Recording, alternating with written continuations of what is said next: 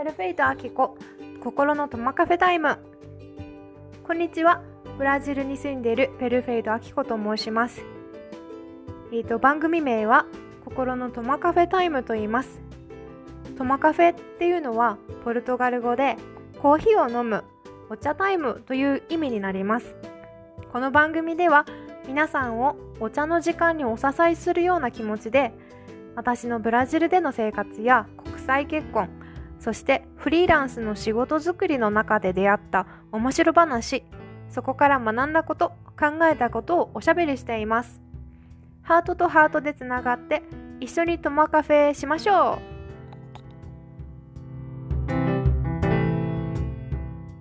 本日のトマカフェメニュー。えーとブラジルで食べているおやつを紹介するコーナーで本日のトマカフェメニューをというコーナーを作ってみました。ただ初回の 今回から早速おやつではないんですが 今日のおやつまあ言い換えると夜食になります。はえっと夫オリジナルカクテルとケサディーヤです。えっ、とですね、最近夫がカクテル作りにハマっていて、今11月ってブラックフライデーで各ショップでね、セールが始まってるということもあり、いろんなカクテルとかリキュールを買い込んでるんですよね、彼がね。で、それでいろいろ試して作ってくれています。で、今日はカシャーサというブラジルの蒸留酒、サトウキビからきサトウキビから作るんですけどそれのお酒をベースにマラクジャじゃなくてパッションフルーツ。マラクジャっていうのはポルトガル語でパッションフルーツのことなんですがマラクジャの香りをづけてジンも入ったカクテルを作ってもらいました。でそれとあとケサディーヤもどきかな。あのー、ラップに使うあのパンみたいな薄いパンみたいなのにトマトソースとチーズとえー、っとパセリを挟んで焼いたものを作ってもらいました。今日のトマカフェメニュー以上です。皆さんは今何か美味しいおやつ食べてますか？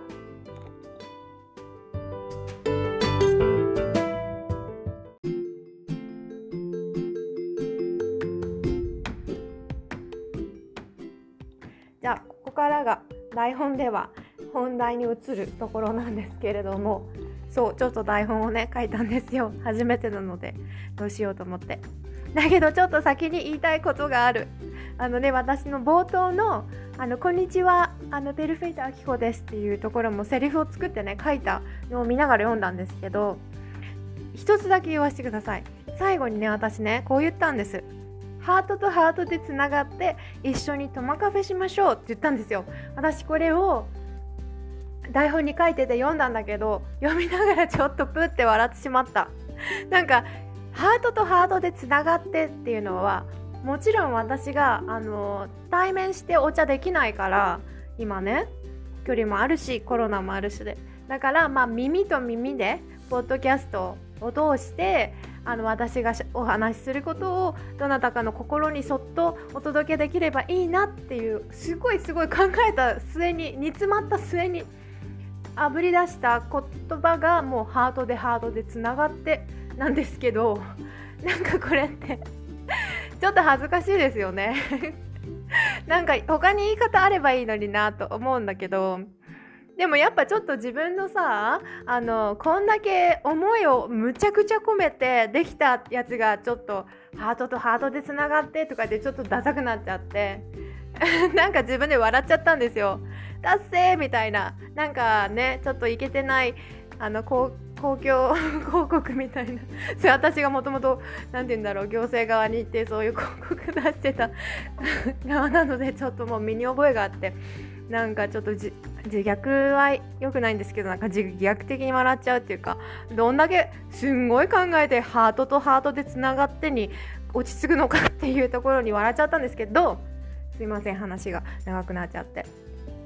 でもねなんかいいと思ったんですよ逆にね。その自分からやっぱこうハートとハートでつながって「あきこです」とかって言ってるとちょっと自分で笑っちゃうから自分のダサさに。だからちょっと笑うってちょっと心がほどけるというかね。そこでやっと肩の力が抜けるのでああこれでなんかもうちょっと心をオープンにして喋れる。そんな自分が好きなんですよ。もう嫌だ。嫌だ嫌だ。自分好きネタが出てしまった。なんかね私インスタグラム最近頑張ってやってて熱を入れてやっててあのコメントくださる人とかと交流するのすごいなんか何？毎日が楽しくなってきたなっていう要素なんですけれども。やっぱねちょっとまだ気取ってるとこがあるんですよね自分的に。だけどポッドキャストっていうのはわざわざクリックして聞いていただいてでくださる人に向けて発してるのでもっと自分をうんかっこつけないで喋りたいなって思うんですよ。だってかっこつけないですよこれ。私今ねみな他のポッドキャスターの人はあのかっこいい方いっぱいいらっしゃると思うんですが私はねもうかっこつかない。だってこれほらブラジルのとあるなんか今洗濯物だってちょっと散らばってるようなあの部屋の一角でちょっと夫を追いやって撮ってるんですよ頑張って。だからねどうやったってかっこつかない。なのにやっぱ人前に出すものだと思うとかっこつけようと思うのでなんかねあの心の奥底に本当に自分がいろいろ体験した中であの気づいたこととか学んだこととか本当に隣のに友達がいたらマジで伝えたいことはいっぱい何て言うんだろうピュアな思いはあるんですけどなんかこうインターネットに載せる時に自分で編集するじゃないですか。それは本当に、あのー、テクニカルな編集もあるけれどどういう言葉にするかっていうのも編集だと思っていて。なんかね私ガチガチになっちゃうんですよ。でも私本当は本当は友達とかだったら全然飾らないのにだってその伝えたい思いの方があれだからあの大切だから私がどう見られるかっていうことよりも。なので一回私ねガチガチになる方を力抜く必要があるんですよね皆さんの前に。あのお届けする時には。なのであえてこのハートとハートでつながって一緒にトマカフェしましょう。あダサいダサすぎる。でもこれを採用していこうと思います。私がこう肩に力を入れずにお話しできるようになるまではハートとハート言っていこうと思います。もうほんとそうだね。私がオープンにするので皆さんのなんかいろんな生活でいろんなことあると思うんですけど言えないことって多くないですか？本当は言えないことの方が話してるとめちゃくちゃ面白い。だけど言える場所がない。あとうんそりゃそうだ。わきまえるものがあるからね。だけど私はそれでもインスタでは言えないことをポッドキャストでは言いたいと思っています。なのでちょっと心がオープンになるお笑い系のダサいフレーズは言っていきたいと思います。よろしくお願いします。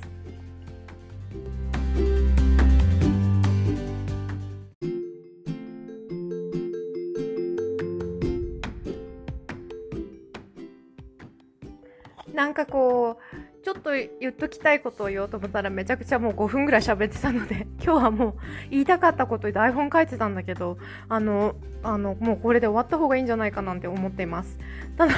でもあのもう手短に私が言いたいかったことをあの言いたいと思いますもう初回からこれ放送事故 脇道が5分もかかったっていう言いたいことなかなかいかないのでしたが、じゃあ早速行きましょう。もうなんか笑っちゃいますね。私が言いたかった今日、今日のトピックは、新しいことを始めるときに気をつけたいこと。ねえ、やっぱ真面目腐りますよね。真面目腐ってるよね。でもやっぱ大切だから、あの、ちょっと台本読む形で申し訳ないんですけど、言いたいと思います。で、新しいことをね、始める時のコツ。私はこのポッドキャストをこんなに放送事故かましてるんですけどもう半年ぐらいやりたかったんですよずっと喋りたかったなんかインスタグラムでは言えないもうちょっとディープなこと喋る場が欲しくてなんかこうコロナでお家の中で一人でいてやっぱねタイプしてあのテキストで皆さんと交流するのもすごいいいことなんですけど口を動かして声を発するってこともすごくいいことなんですよね。まだ全然違う効果があったりするので皆さんもぜひよかったらポッドキャスト始めたいなと思ってたらぜひぜひやってみてください。ポッドキャスト別にやりたくないよっていう方はちょっと聞いてみたいんですけど何か新しく始めてみたいなってふっと思ったことってありませんか？最近。なんかこうインスタグラムやってるけどインスタライブやってみたいなとか例えば。ね。なんか何でもいいんです。で今日言いたかったことはやってみたいなって思った時にやらない状態の方へちょっと私はちょっと話聞いてほしいと思って 喋ってます。なんか私このポッドキャストをずっと半年やりたかったんですけどやらなかったのは今よくよくよくよく考えてみたら結局は自分がストップしてたんですよ。自分が頭の中でこんなこと言ってたんですよね。自分に対して。なんかいやあんたの話つまんないよ。とかや喋り下手じゃんとかね。どうせ一回やれたとしても続かないんじゃない？みたいなね。でねいつもなんか聞いてるポッドキャストがいくつかあるんですけどそういう人たちはずっと継続してて話もまとまっててすごい有益な情報をね毎回織り交ぜていて私ねそういう人たちと自分を比べては自分はダメだっていうところをなんか自分に言い聞かせてた。っていうことにねある時気づいたんですよ。でもねそれって結局なんか結果として私一回もやってないのにだから怒ってもないことをもう決めてるんですよ。であれ？なんかおかしくね？と思って。だってその私が決めたデシジョン？デシジョン？おい英語勝手に挟む。もうやだね。英語ちょいちょい挟みたくなっちゃうの。デシジョン決定の判断材料って自分の思い込みしかねえじゃん。話つまんない。話が下手。続かないんじゃないか。一回もやってないうちにはまだ分かんないんですよね。その判断する材料がないから。やってないからね。やってないしうん。あのー、で私が思い出したことがあって私ブラジル来る前にアメリカを3ヶ月かけてあの一人で旅してたことがあるんです。でその時にハワイもね3週間ぐらいハワイ島にビッグアイランドに滞在して一周したんですけどその時に出会った旅仲間その子は女の子で世界一周をしている時にハワイに立ち寄った時に私と出会ったんですけどその子となんか気が合って一緒に行動してたんですよね。でその子がのことを思い出しました。でなんでそんな昔のことって思うけどすっごいその子のことその子から学んだのでちょっとお話しさせていただきます。でその子はなんかみんなでその子も交えて夜レストランに行こうって言って街を歩いている時に行きたかったレストランがなんか閉まってる風だったんですよね。だからみんなはああじゃあ他のとこに行くかとかって言ってたんだけどその子だけがいやいやいやいや一回聞いてみようやみたいな感じであの確認してみようっていうねことをふっと自然に言ってきたんですよ。であのー、あそうかそうかと思って。やっぱその一人でね世界一周してる子から学んだのはなんか自分の中の要素で判断しないで事実を確かめてみることが大事だなって思いました。なんかお店が閉まってるように見えるからあ今日はやってないなってちょっと10メートル先で判断するじゃなくて実際にドアのとこまで行って人に中の人に聞いてみる。それだけで結構その次の展開が変わると思いませんか？なんかは本当に閉まってることもあるだろうけどあ実はまだ準備が追いついてなかったとかあのちょっと今場所変えてやってるとかもしかしたら何かあるかもしれないですよね。飲食はできないけどテイクアウトはできるよとかもしかしたらね。だから人に聞いてみる。実際に聞いてみるっていうのはすごいちょっとしたことなんだけどその次の未来を変える大きなことだなって思いました。でそれを見てあ私が見た目で判断してることって事実とは異なるんだなっていうふうに気づきました。それでこの拙いポッドキャストをね拙いって言ったら分かんないよね。その拙いだって今私の思い込みで今パッて言ったら怖いですよね拙いかどうかなんて私が決めることじゃないからね。だから一回やってみて何で言うんだろうな。オーディエンスの方の判断で拙いって言われたら拙いかもしんないし一回ステージに乗せてみないとそれも分かんないからこれやっぱ喋ってると気づくんですよね。アウトプットしましょう皆さん。ね。やっぱいいね。という実例なんですけどもうやだやだ。そうそうそう。だから事実ではないんだよ。っていうことに気づくだけ。大きかったです。それでまあそうは言うても勇気が出んよという時は裏技として私はちょっとアルコールをクイッと飲みます。それがさっきの夫のカクテルなんですけどいやでも私結構あのシリアスなシーンでのプレゼンにむちゃくちゃ緊張する時とかちょっとステージに立つ前ちょっと一杯引っ掛けることあります。一杯までいかないか。ショットグラスでちょっとクイッと飲む。あとワインをちょっと飲むとかしてやっぱちょっと気を緩めて少し自分をリラックスさせてオープンにさせて そうそうそう GO することがあります。それはアルコールが飲めてコントロールできる方にはちょっとしたあの裏技です。よかったら使ってみてください。